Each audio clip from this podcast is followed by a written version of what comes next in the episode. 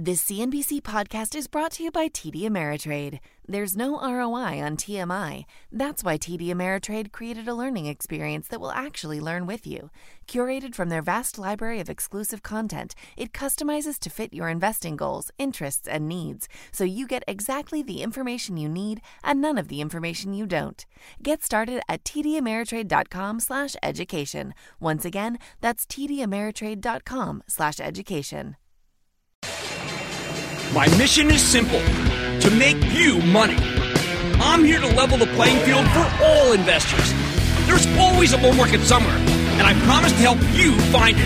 Mad Money starts now. Hey, I'm Cramer. Welcome to Mad Money. Welcome to Cramerica. Other people want to make friends. I'm just trying to make you some money. My job is not just to entertain, but to educate and teach you. So call me at 1 800 743 CBC or tweet me at Jim Cramer. You want to know the single most useless thing you can do in this business? Well, that's easy. The most useless thing you can do as an investor is to worry about what everybody else is worrying about. The flip side of this, though, is also true. There's no point in getting excited about something that everybody else is eagerly anticipating. Why? Because when the vast majority of investors agree that something's going to happen, well, that thing tends to be already priced into the stock market. While the real economy moves at its own sedate pace, you got to borrow money to build out equipment, then use that equipment to manufacture goods, then transport them to retail outlets, then wait for the customer to come along and buy them. The stock market has no such limitations. Stocks don't quite travel at the speed of light. Well, how about the speed of thought? Well, they come pretty close. So the moment of preponderance of hedge fund and mutual fund managers decide that the economy is slowing or speeding up or flatlining, stocks start trading like that's the case instantaneously. Usually takes some time to build that kind of consensus, which is why you rarely see these moves happening all at once. But once the big institutional portfolio managers are on the same page about something, well, you can pretty com- be confident that it's baked into the averages. And when I say instantaneously, I mean that week. It'll happen that week. Now, this is some basic economic 101 stuff. Now, I don't have a ton of use for economists as a profession. They tend to take a pretty ivory tower approach to the discipline, meaning they have all sorts of models for how the world's supposed to work. Also, they can be very boring. Sorry. But they re- rarely let the empirical facts get in the way of a good story. If the data conflicts with the model, economists have a bad habit of throwing away the data, not the model. However, as long as you keep that caveat in mind, economics can have some very useful concepts for investors. One of these concepts is what's known as the efficient markets hypothesis. This theory says that at any given moment, stock prices already reflect all the relevant information in the universe at, that's out there at that moment. And when some new piece of data comes out, stocks immediately adjust to reflect the new reality. You'll often hear index fund purists citing this theory to explain why it's impossible for stock pickers to get any kind of edge. Because whatever you know about a company should already be baked into its share price. Can't get an edge. As far as they're concerned, markets are so efficient that investing in individual stocks is basically the same as gambling. If everything you know is already priced in, that means your homework is meaningless. And the only thing that can push a stock higher or lower is some new piece of information that nobody knows. It has to be something totally unknown because if anyone did know, they would have already acted on already. Ergo, it would be built into the share price. That means under this theory, the only things that can move stocks are unknown unknowns, to use the parlance of former Defense Secretary Donald Rumsfeld. And if you're merely betting on unknown unknowns, well, you might as well just play roulette. It's more fun. Again, that's why index fund advocates adore the efficient market hypothesis. This theory tells them that it's impossible for individual investors to consistently beat the averages. So if you want equity exposure, the only smart way to do it is by putting your money in a nice, low-cost index fund that mirrors the S&P 500. As anyone who watches the show regularly knows, I, I have no beef with that. Beyond meat, beef, whatever. I have no beef with index funds. In fact, I think they're the best way for the vast majority of people to invest in the market. I've said that almost since day one of this show. Even if you've got the time and the inclination to pick individual stocks and manage your own portfolio, you should still direct a big chunk of your savings into a cheap S&P 500 index fund. It's the safest way to give yourself equity exposure, and it's perfect for your retirement accounts. Think of it like this. It's hard to be a good individual stock investor. It takes real work, but it's incredibly easy to be an index fund investor, right? Putting money in a 401k or an IRA, index fund territory. You can gradually contribute over time with every paycheck. And as long as you believe the U.S. economy keeps growing over the long haul, you can leave that money in index fund and check in. It might be once or twice a month. And I know people can use the IRA for stocks. That's fine. But I'm saying index fund, index fund, index fund for retirement. But get back on track. This idea that you can't possibly beat the market because the efficient market hypothesis tells us the stocks are already perfectly valued. I got to tell you something. Here's what I feel about that one. It's bogus. And the people who, pres- who presume it, they know nothing. Putting aside the fact that I did consistently beat the averages nearly every year at my old hedge fund, giving my clients a 24% compound annual return after all fees over the course of 14 years, the simple truth is that markets are not perfectly efficient. They're often irrational. They ignore things and make mistakes and misvalue information every single day. And that's a major reason why you can make money picking stocks. These anomalies are good for your portfolio. Ironically, this core dogma of free market economics is a lot like communism. It makes a lot of sense in theory, but it doesn't necessarily work in, in life. So why the heck did I bring up the efficient markets hypothesis in the first place if it's such a boneheaded idea? Because even if it's not strictly speaking true empirically, that well, we know for a fact that markets are all kinds of inefficient. All. And it's still a very useful idea. As an ironclad law of the ironclad law of the universe, it can help us. As a rough guideline, it can lead us in the right direction. Markets do try to be efficient. They aspire to efficiency. When a company reports a fantastic quarter, its stock will immediately spike because that's the kind of data that can get baked in very quickly. When the Federal Reserve changes policy, tells us that it won't be raising interest rates as previously planned, that's huge news and it takes longer to bake, as we found out at the end of 2018 when the Fed got cold feet about its continual rate hike policy. That took weeks and weeks to work its way through the averages. Stocks that benefit from lower rates, and there are a lot of them, will instantly soar but it can take days or weeks or even months for the averages to fully reflect the new normal because it takes time for portfolio managers to reposition. They can't just go in and out. They have too much money under management. We're talking about huge slugs of stock here. No hedge fund or mutual fund is going to buy or sell them all at once. Sooner or later, though, we do reach a new equilibrium. So let me give you the mad money version of the efficient markets hypothesis. Call it kind of sort of efficient markets corollary. When there's a widely held consensus view about something, anything, be it positive or negative, you have to assume that view is already being discounted by the market. So when everyone's feeling euphoric about the strong job market, well, that's possibly baked into stock prices already. When everybody's worried about a temporary Fed mandated slowdown, it's probably baked in. When investors are hunkering down in fear of a bad earnings season, don't expect stocks to get slammed on disappointing numbers. People already anticipated disappointment.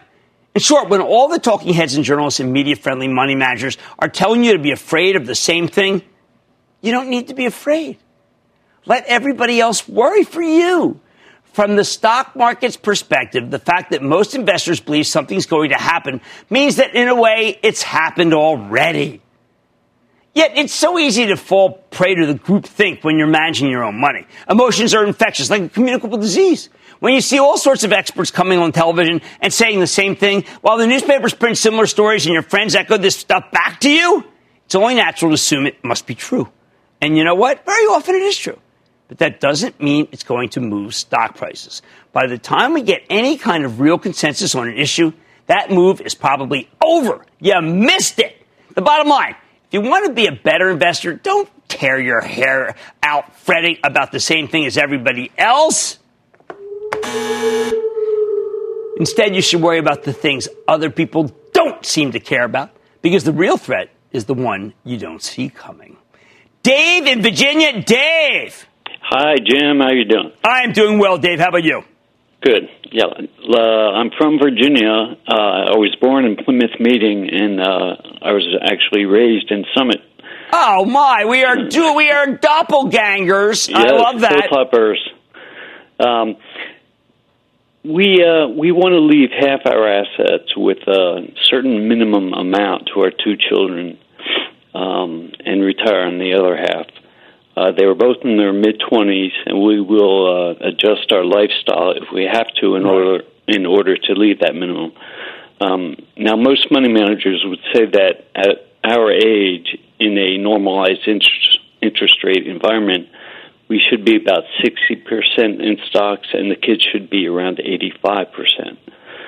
So, without setting up new trusts, shouldn't we invest the minimum amount as if it were their money now, and if so, allocate stocks half at 60% and half at 85%. Um, I think the uh, 85% all in for younger people is definitely right. For you, I'm assuming you're my age, I think 60 to 65, we'd certainly feel like that we're going to go longer than the actuarial table. So I prefer always to put a little bit more stock in there than most think. Um, if you want to go 90 for 20 year olds, I would bless that too. We got to have those long dated assets in there to make a lot of money over time. And thank you for the kind comments. Let's go to Frank in New York. Frank. Yes, Jim. Thank you very much. This first time, uh, long time. Okay. Uh, I like I like to ask you, uh, what's the difference between general stocks and over the counter stocks, and well, should I view them differently? No, I mean they used to be very different. One was a uh, bid and ask that was done by different, you know, I, in my day when I was at Goldman, we had over the counter was a little bit different from the listed. These days, they really have blended. I wouldn't worry about it. Just stay focused on the fundamentals. All right, hey, listen up. Don't sweat what they're all sweating. Pay attention to what others are ignoring. I'm Mad Money tonight. To trade or not to trade? That is the question. I'll tell you how to come out on top by pointing the different ways to approach investing. Then feel like the market sometimes speaking a different language? I'll tell you how to decipher hidden messages in the tape. And the next time you see a hot IPO, well, should you consider buying the company or not? Not so fast. I'll tell you why. Stay with Cramer. Don't miss a second of Mad Money. Follow at Jim Cramer on Twitter. Have a question? Tweet Cramer. Hashtag mad tweets. Send Jim an email to madmoney at cnbc.com or give us a call at 1 800 743 CNBC. Miss something? Head to madmoney.cnbc.com.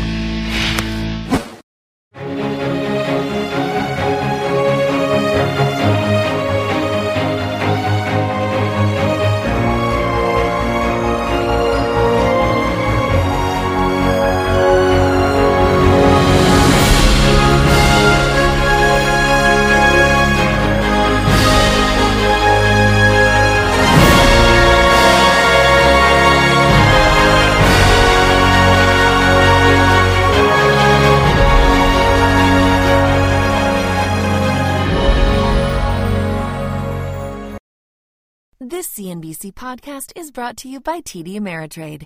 Investing isn't one size fits all. Every investor has a unique style.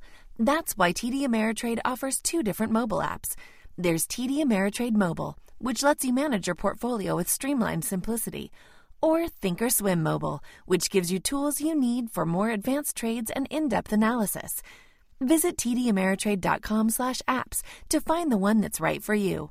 Once again, that's tdameritrade.com slash apps.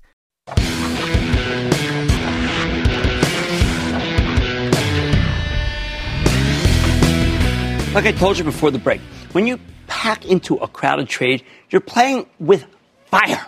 If everybody's on the same page about a stock or even a whole sector, that means the easy money has already been made, people.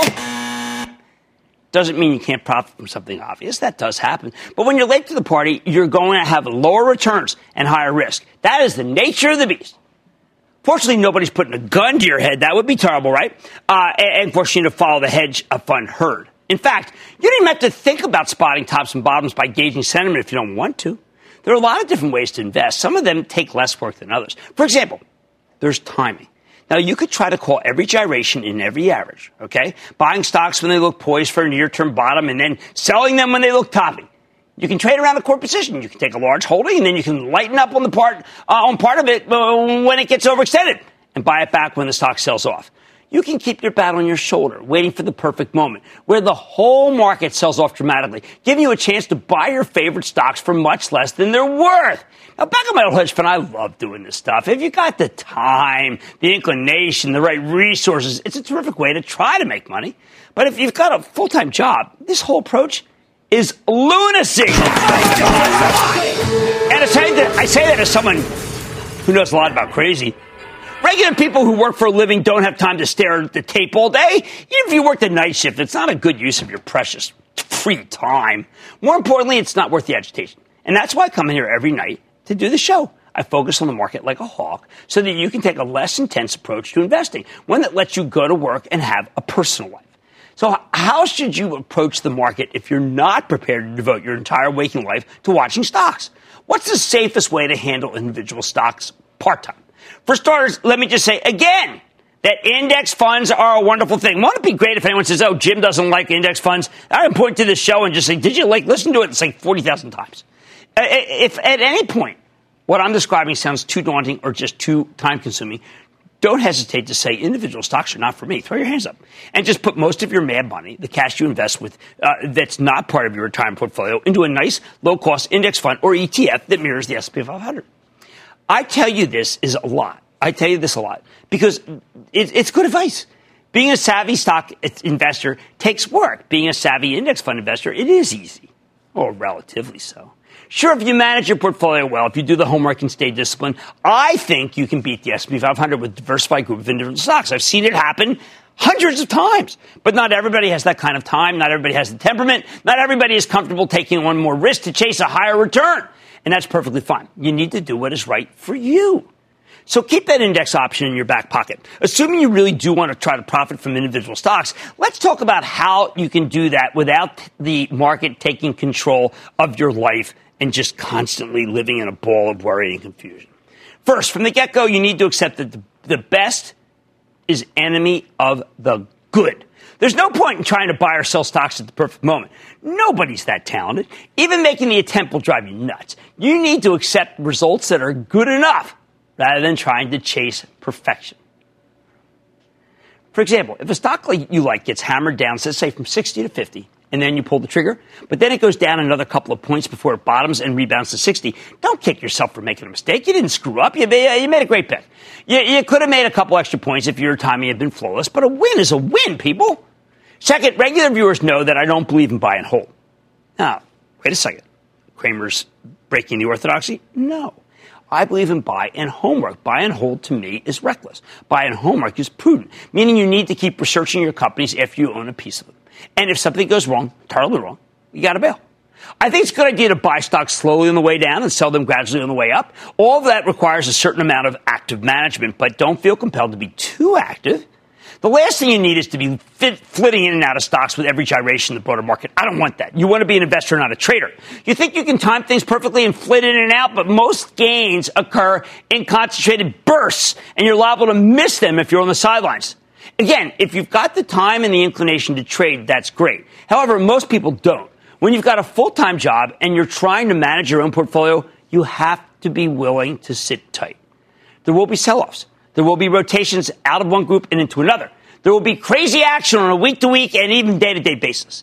You don't have to constantly adjust your holdings based on those moves. That would be wrong.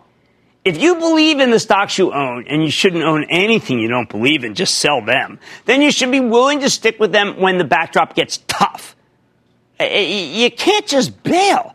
Ideally, you would be able to trade in and out, but like I told you, the best is the enemy of the good. Don't chase perfection in practice, when everybody's panicking over the latest crisis, you're going to be tempted to just sell everything. And you might even avoid a substantial decline by bailing on the stock market. But sooner or later, you have to get back in. The whole point of sidestepping the decline is how to sell high and buy low. Unfortunately, it's really hard to nail the timing here. If you dump everything, there's no guarantee you'll be able to buy your stocks back before something changes and the market comes roaring back. Something we saw, by the way, in the spring of 2019 after Fed Chief Jay Powell told us some rate cuts might be on the horizon. Wow. Okay. Uh, that would breathe new life into the economy.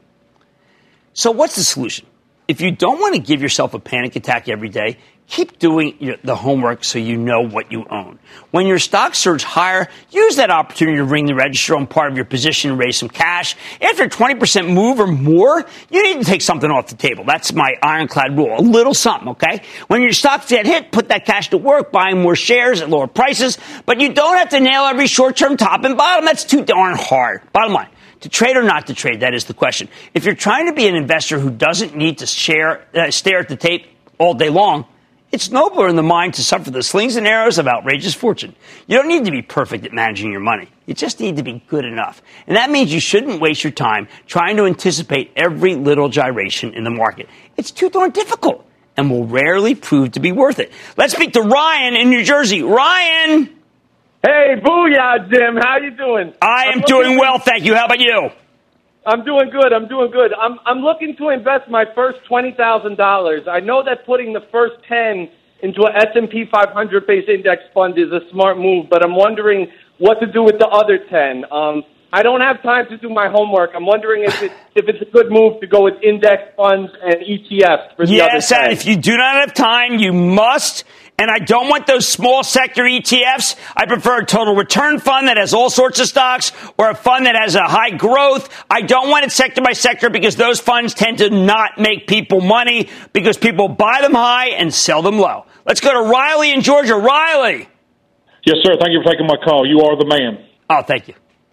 Uh, yes, sir. Uh, I was just asking, what kind of percentage would you recommend of gold in your portfolio? Either Okay, I think gold that, and or something I think ten tracks the percent is fine. I know that it's been terrible, uh, but you know, you just like insurance. You don't you don't want insurance to pay off, do you? It's insurance and nothing else. All right, don't try to anticipate every gyration in the market. Just do the homework on what you own. There's much more Mad ahead. Nothing generates enthusiasm for the stock market like a newly minted company. But I'll tell you why you should proceed with caution the next time you see a company coming public. Plus, being at the right place at the right time is essential in investing. I'm showing you why. But first, shh. Hear that? It's the tape talking. I'll help you separate the signal from the noise. So stay with Cramer. Take control of your financial future with the new madmoney.cnbc.com. Cramer's exclusive CEO interviews, full episodes, analysis, even your own soundboard. Plus, special access to Mad Money 101 with rules and techniques to break down the market for all investors. The red flag that makes me drop a stock immediately is It's everything you need right when you need it. The new madmoney.cnbc.com. CNBC podcast is brought to you by TD Ameritrade. In unprecedented times, access to the right information can help you make better informed investing decisions. That's why TD Ameritrade is committed to providing a range of relevant educational content, like timely articles, informative webcasts, and access to daily live market news, so you can stay on the path to becoming a smarter investor. Learn more at tdameritrade.com slash markethub. TD Ameritrade, where smart investors get smarter.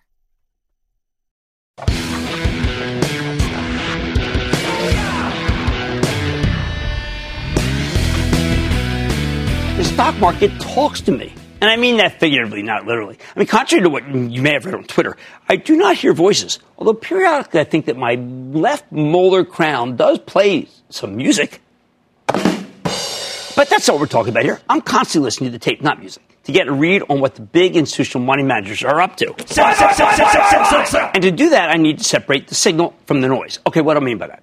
Uh, on any given day, there might be monster moves in individual stocks. It's tempting to assume that all these swings are equally significant. So when you see the cloud stocks get killed, for, you, you, well, your natural conclusion to draw is that something must be wrong with the cloud. When a really loathed group bounces, it's not much of a stretch to assume that maybe the pain is at last over. But that's just too easy, people. The truth is, some of these moves are a signal, and some of them are noise. Signal means something. It tells you that the stock will probably keep moving the same direction. Noise, on the other hand, is uh, noise. To borrow a line from one of my favorite characters, Macbeth, noise is a poor player that struts and frets his hour upon the stage and then is heard no more. It is a tale told by an idiot, full of sound and fury, signifying nothing. In other words, while a signal carries a message, there's no real takeaway from noise. In another life, Shakespeare would have been just a dynamite investor. Distinguishing the one from the other is as much an art as, as science. So, how do you tell when a major stock swings uh, uh, really herald something larger or should be ignored? Before we get into what makes a move meaningful, you need to understand that we get major single day advances and declines with no real significance all the time, although we try to read some into it. Good stocks can get ahead of themselves, rallying too far too fast before selling off. The technical term for this is called overbought, and chartists measure it with the slow stochastic oscillator, or the Williams percentage R oscillator. We talk about these on Tuesdays and off the charts. When you're overbought, it means pretty much everybody who wants the stock at a given level has already purchased it. Even the highest quality company can have an overbought stock. And when you run out of buyers, you almost always get a pullback. But this kind of overbought sell off doesn't tell you anything other than the fact that the stock in question needed to take a breather and digest the gains. At the same time, even bad stocks can rally, and for similar reasons. If they get oversold because they've come down too quickly, you need to get a nice oversold bounce. Once again, though, this is the sort of rally that doesn't convey much information. It's technical. It's noise. A stock got oversold, it bounced, and unless something else changes, it can go right back down once it works off that bounce. That's that thing you see, uh, uh, head and shoulders go down and down and, uh, with some ridges. I bring this up because when you see dramatic swings in individual stocks, your mind will try to draw a conclusion, and uh, it connects to the fundamentals. The real world facts about how the underlying companies actually do it. You think that somehow they relate. Sometimes that connection does genuinely exist. Other times the action in the stock is noise, not a signal. And you'll end up feeling very foolish if you take your cue from that kind of action. Those who want to know more about this can go back to the canon on stock markets right here. Wow. Early release, no doubt. Confessions of a Street Addict tells all. It's where I describe how easy it is to see a stock move a point and convince yourself something's really happening underneath. I describe a move of a point, an anatomy of one point gain. You will love it. All that really happens is that you have more buyers than sellers at a given moment in a way that may be totally unrelated to the actual company. Disturbing, don't you think? Always thought so. Of course, it's not just the technicals. There are plenty of other reasons why a stock might explode higher or melt down that have nothing to do with the fundamentals at all. Sometimes the market simply makes a mistake and that mistake gets rolled back. No greater significance. I want you to consider for a moment the cloud computing stocks after Salesforce, the most majestic of the cloud kings, told us to be acquiring Tableau software symbol data for an enormous premium in an all stock transaction. At first, the pin action from the Tableau deal was very positive. Investors figured that all the other cloud players might be potential takeover targets too. ServiceNow, Workday, Adobe, Coupa Software, Twilio, Okta, Zscaler, Zendesk. They all roared higher on rampant takeover speculation. However, the very next day, the cloud stocks came right back down. I mean, they were really obliterated because, surprise, surprise, the Salesforce Tableau tie-up was more of a one-off transaction. Salesforce needed a, da- a, data analytics platform, and they had a unique opportunity here, which is why they agreed to pay such a huge premium. Cloud data analytics. Well, Salesforce wanted them. When Wall Street realized that the other cloud plays probably weren't going to be bought anytime soon, their stocks just plummeted. Oh, brutal day. And once again, it meant nothing. The only takeaway from that cloud pullback was that they never should have been up in the first place because the Tableau news was, again, sui generis, as we would say at law school. So what kind of action carries real significance? How do you know when a big move is foreshadowing something even bigger? All right, there's a lot of signal that's obvious. A company reports a blowout quarter, and its stock course obvious. An analyst cuts estimates, stock plummets, obvious. That's just business as usual. And it's why I like to look for the unusual. A company catches an analyst downgrade and the stock goes up. Ooh, interesting signal. Counterintuitive. In my experience, when a stock refuses to go lower on bad news, it often means that stock is putting in a significant bottom and is ready to rocket higher. I like that. By the same token, when a company reports a fantastic quarter with great guidance and bullish conference call, yet the stock gets slammed, oh boy, sell, sell, sell, sell, sell, sell, sell. It means Wall Street believes that this company is looking at its last good quarter. That happens very often. When your stock falls on positive news, I got to tell you something. That is the definition of a possible top. For the most part, though, you can't decipher hidden messages in, in the way stocks are trading, except in some rare cases, you probably shouldn't even try.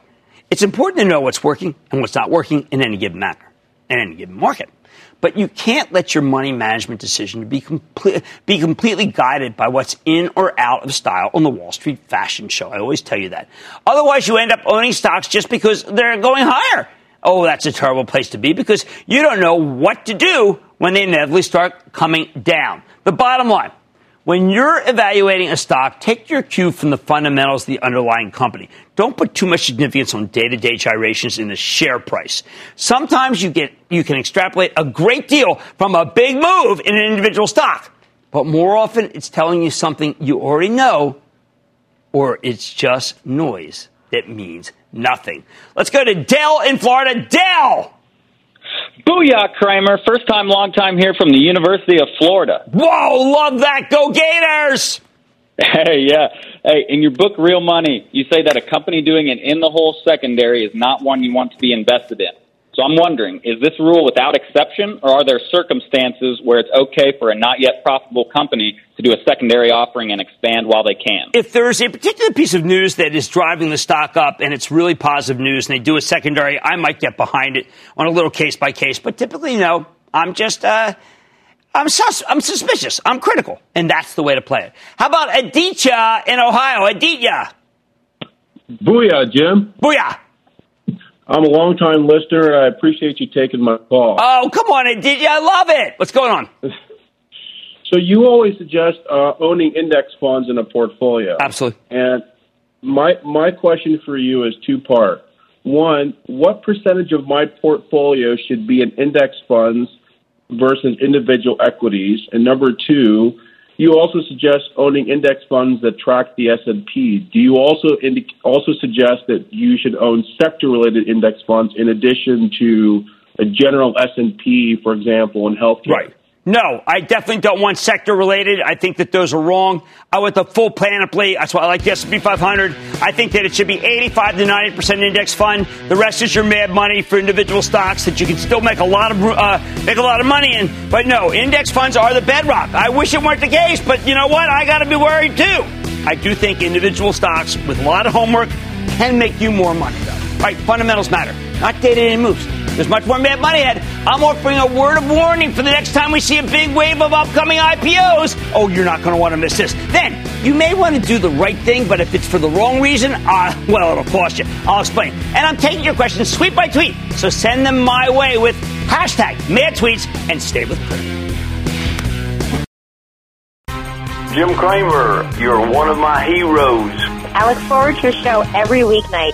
Thank you so much for helping beginning investors like me. When you talk about the market, I just believe that you're spot on. Oh, I love it. Thank you so much. Every night we watch you, I have learned and earned.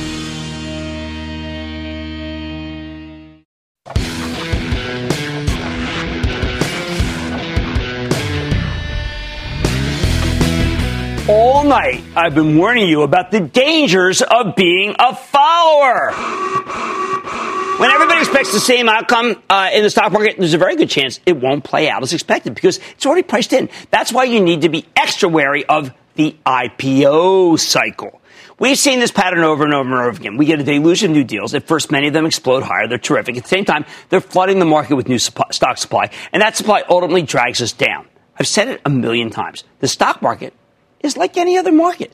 It's all about supply and demand. Too much supply and prices are going to go lower. The problem is when IPOs are making people fortunes, well, you know what? You tend to get a palpable sense of exuberance. Then when the deals start attracting less interest, the exuberance turns to hostility, and then we get slammed. We see this happen so many times. So, uh, look, recently, 2019. Uh, the latest IPO craze, uh, one that was spearheaded by Levi's, a deal that worked very well but then gave way to the likes of Lyft and Uber, two highly anticipated ride sharing services that really burned their initial public investors. Once people started souring on IPOs, the market sold off hard in May of 2019. That was a brutal month. It didn't help that President Trump, of course, ratcheted up the intensity of his trade war with China. And while the pain didn't last, it's, some, it's something you could have avoided if you listened to me ranting and raving about how the massive Uber deal would be like an albatross around the market's neck.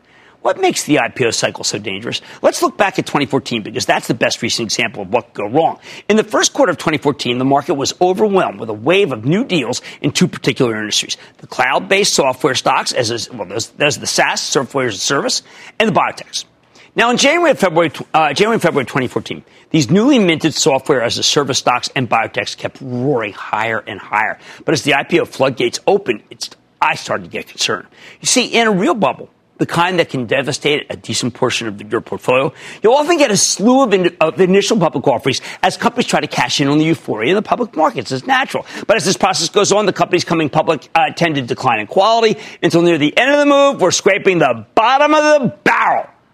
Uh, by the way, that's uh, what we saw play out, you know, actually in the big one, in the big one, the technology stocks of 2000, as tons of profitless rushed to come public. And we saw something similar in the first quarter of 2014, as profitless software as a service companies did the same thing. Of course, we had also a lot of secondaries. Those were bad.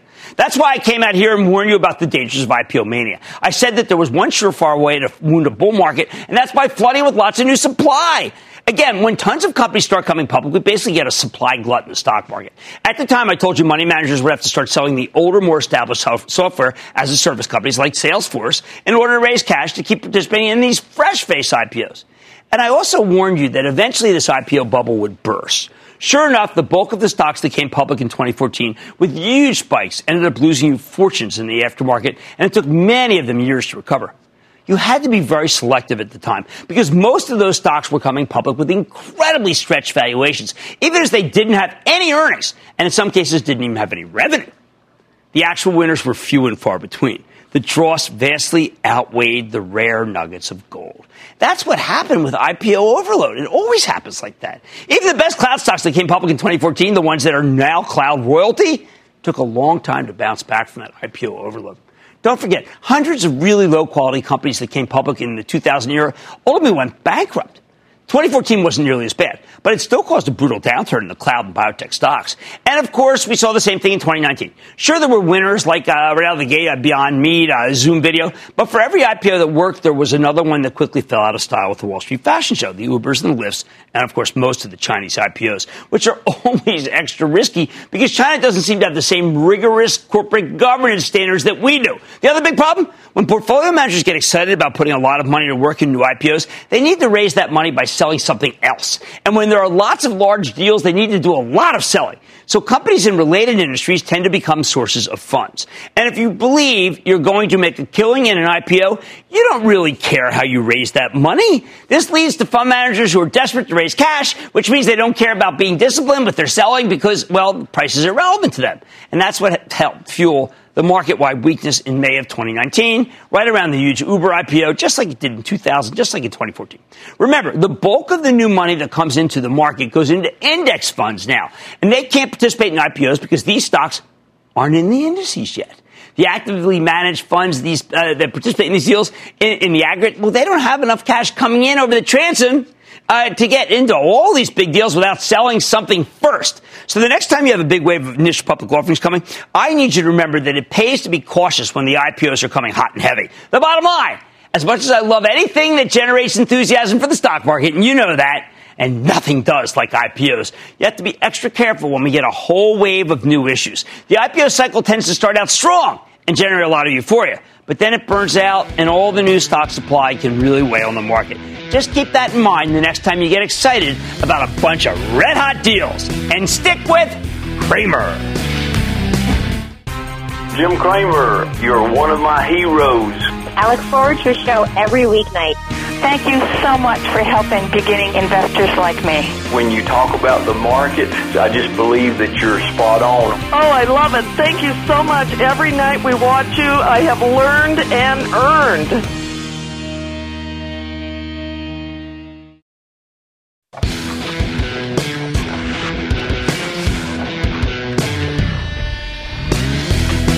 When you're picking stocks, you need to be very careful about doing the right thing for the wrong reasons. This happens more often than you'd expect. Okay, let's say you find a great company, well managed, strong fundamentals, good dividend. You buy that company's stock, and that stock goes up. It's only natural to conclude that it's going up for all the reasons you liked about it in the first place. But you see, that's not always true. You might think a win is a win, but it's more complicated than that. If you don't understand why a stock is moving up or down, you're probably going to be very confused when it stops doing that and goes in the opposite direction. And when we're confused, we make really lousy decisions. For example, there are a bunch of excellent, well-run consumer packaged goods companies. Maybe you want to buy some Clorox or some Procter & Gamble. There are lots of logical reasons to like them both. But like I told you earlier, logic is rarely what drives the stock market on a day-to-day or minute-to-minute basis, of course. So suppose you pick up some Clorox because you really believe in CEO Benno Dorer and his team, or you like the dividend and the growth of the dividend, or you think that plastic and fuel costs are going to go down, which will boost the company's gross margins. You buy the stock and then it explodes higher. What's next? You have to ask yourself why it's rallying. it's very easy to tell yourself, I nailed it. This market is finally giving Clorox the credit it deserves. When you buy a stock and it goes up, that means you were right. Why would you second guess yourself when you're right? Because maybe you were just lucky. As I told you before, it's better to be lucky than good. So when you rack up a nice win in a Clorox or Procter, you need to ask yourself if you were right or if you simply happened to be in the right place at the right time. Well, what do I mean by the right place, right time? Rotation, rotation, rotation. There are times when the consumer packaged goods stocks roar higher for reasons that have nothing to do with the underlying companies. Clorox and Procter are recession stocks. Because their earnings tend to hold up during a slowing economy, their stocks roar when we get lousy economic data. If you buy these stocks because you believe in the business, but then they go higher as part of a sector rotation, that has nothing to do with the business. Well, you still have a win. The bank isn't going to tell you that you can't take that money because they don't accept profits from rotations. But you don't want to get caught with your pants down because the market suckered you into believing the Clorox was going up based on the fundamentals when really it was benefiting from rotation of the whole consumer packaged goods sector. This is what I meant earlier about filtering out the signal from the noise. And I know it's really hard to do. Why? Because of confirmation bias. When you have a thesis and new evidence seems to prove your thesis correct, the natural thing is to believe you were right all along. You should approach that feeling with skepticism. Maybe you're right. People are right about stocks every day. But maybe it's just a coincidence and you should ring the darn register before the coincidence goes away. Here's the bottom line. It's very helpful to understand why a stock you like is going up or down. When you have a win, don't lazily assume that simply got it, he got it right. Think about what it means if you are merely in the right place at the right time and proceed with caution. Stay with Cramer.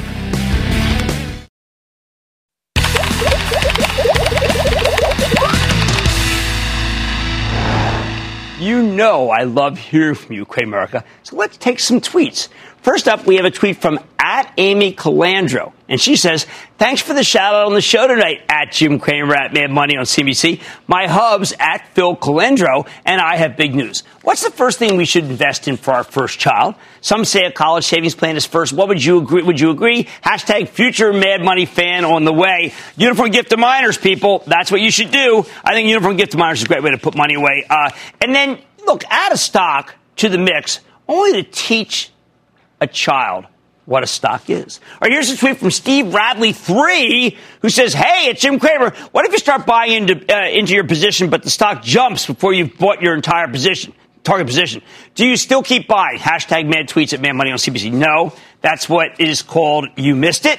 Uh, but it's a high quality problem. You bought some stock, and now as it goes up, you sell it. It's a shame. I know we should always ne- we we don't want to buy and then have it run away from us. That's the big flaw in my plan of buying down in a pyramid style. It happens, but if that's the flaw that you made money, hey, count me guilty. Next, a tweet from at Mickey Mikey Arch 61, who says at Jim Cramer, at Jim Cramer, Jim, huge fan. Our first grandchild, Declan Ryan, was born in November, and we plan to continue to buy gold bullion on his behalf, but would love one or two uh, long-term growth stocks, ETFs, mutual funds you would recommend that we might start him off with. Well, obviously, I'm going to start with an index fund, but then I'm also going to say, look, uh, McDonald's, Disney, McDonald's. I know some people don't like the you know, the fast food, whatever, but it's where you're going to take them. And that's where I think it just happens to be the case. Maybe you're the vegan that never lets it happen. I want kids to understand what stocks are. So you have to buy them something that resonates in their life. Hey, maybe you love a pizza. Okay, Domino's. Here we have a tweet from Bender Forest ESQ who says, I've heard you talk about your father many a time over the years, Mr. Cramer, and uh, the love in your heart for him is always evident. I am sure he was a very proud father. My father worked very hard all his life. He worked until he was 92 when he passed away. He worked even the last month before he died. He instilled in me a attitude of, let's just say, toward, uh, uh, you, as long as you're honest, things paid off in this country. That's what he said over and over and over again.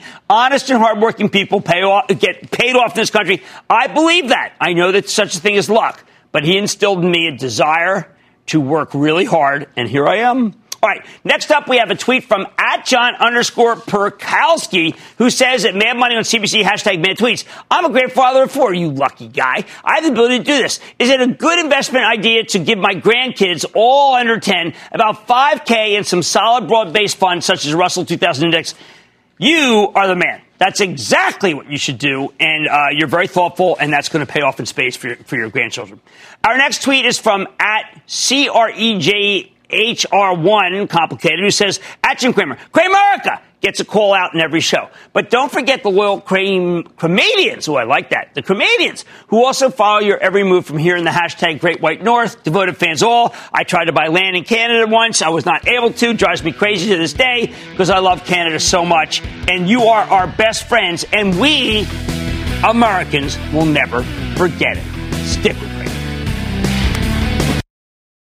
I'm opening up the lines to hear from you, the voices of Cramerica, because it's an uncertain time. I want to talk to you. Mr. Cramer, I just want to tell you, you are absolutely, positively fantastic. Thanks for helping us not panic in times like this. The average investor, which we all know and love, you cater to us, and we appreciate that for all you teach us. I am not going anywhere. You shouldn't either. We will get through this together. Cramer has your back. Call 1 800 743 CNBC and let's take on the market together. We're going to figure this out. We'll puzzle it over and we'll make it so that we're all smarter. I like to say there's always a bull market somewhere, and I promise try to find it just for you right here on Mad Money. I'm Jim Cramer, and I will see you next time. CNBC's Workforce Executive Council is a premier group of C suite human resources executives from leading companies across the country. It offers a members only portal and chat, plus exclusive industry content, with access to breaking news calls and digital networking experiences. The network and resources HR leaders need now. Apply to the Workforce Executive Council at cnbccouncils.com slash WEC.